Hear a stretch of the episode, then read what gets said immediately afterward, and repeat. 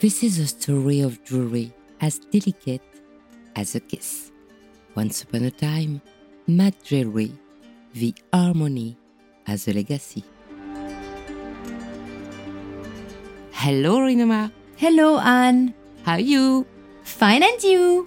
Why did you choose to create a jewelry brand? Because I love jewelry. I wanted to try to represent my own history through the jewelry that I do.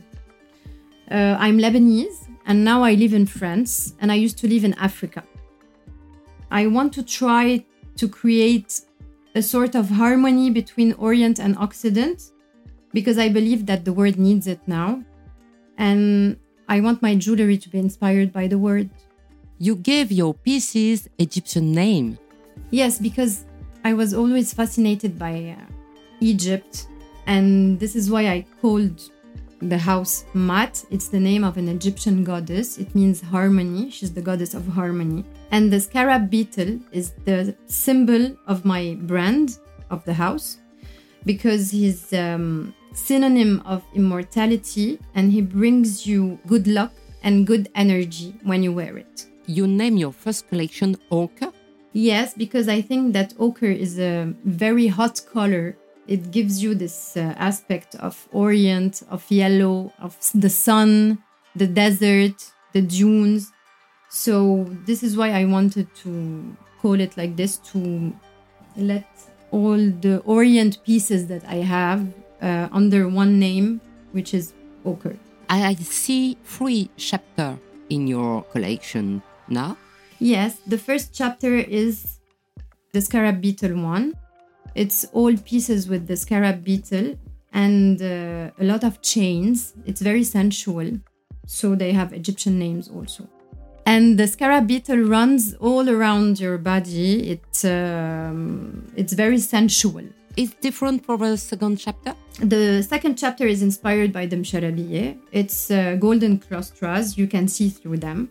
And it represents the um, look that uh, women of today have on themselves, whether they like it or not, but they look at themselves and they look at people looking at them.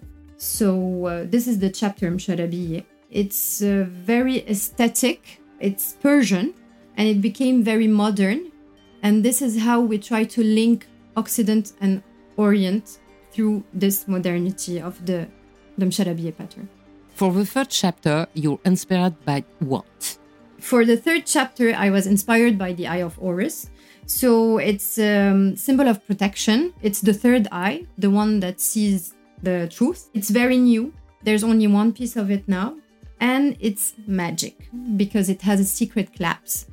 It's secret and invisible. So that's it. From all your pieces, which one is your favorite and how do you wear it? I don't have only one favorite piece. Uh, I can say that the the Eye of Horus is one of my favorite, but I have another one. It's the body chain, and the body chain I find it very sensual. Uh, you can wear it like all the time, all day long, all night long. You can wear it. Uh, I do wear it to sleep, and uh, I shower with it even. And sometimes you can wear it on a nice dress if you want to see it, if you want to show it but uh, I prefer wearing it under my clothes. And can you describe these pieces? It has a um, scarab beetle that comes between your chest and it comes down around your waist. So it's adjustable and it's very like uh, on your skin. Thank you, Renoir. Thank you, Anne. To receive the latest news, do not hesitate to sign up for the newsletter on the website mat-jewelry.com. This podcast was produced in partnership with Precious Room by Muriel Piazza. You can find all the links on the podcast page and of course on Instagram. Dot Il était une fois le bijou and dot Precious Room dash by Muriel Piazza. I'm Anne Desmarais de Jotan, and I give jewelry a voice. I'm sending you a kiss like a jewel.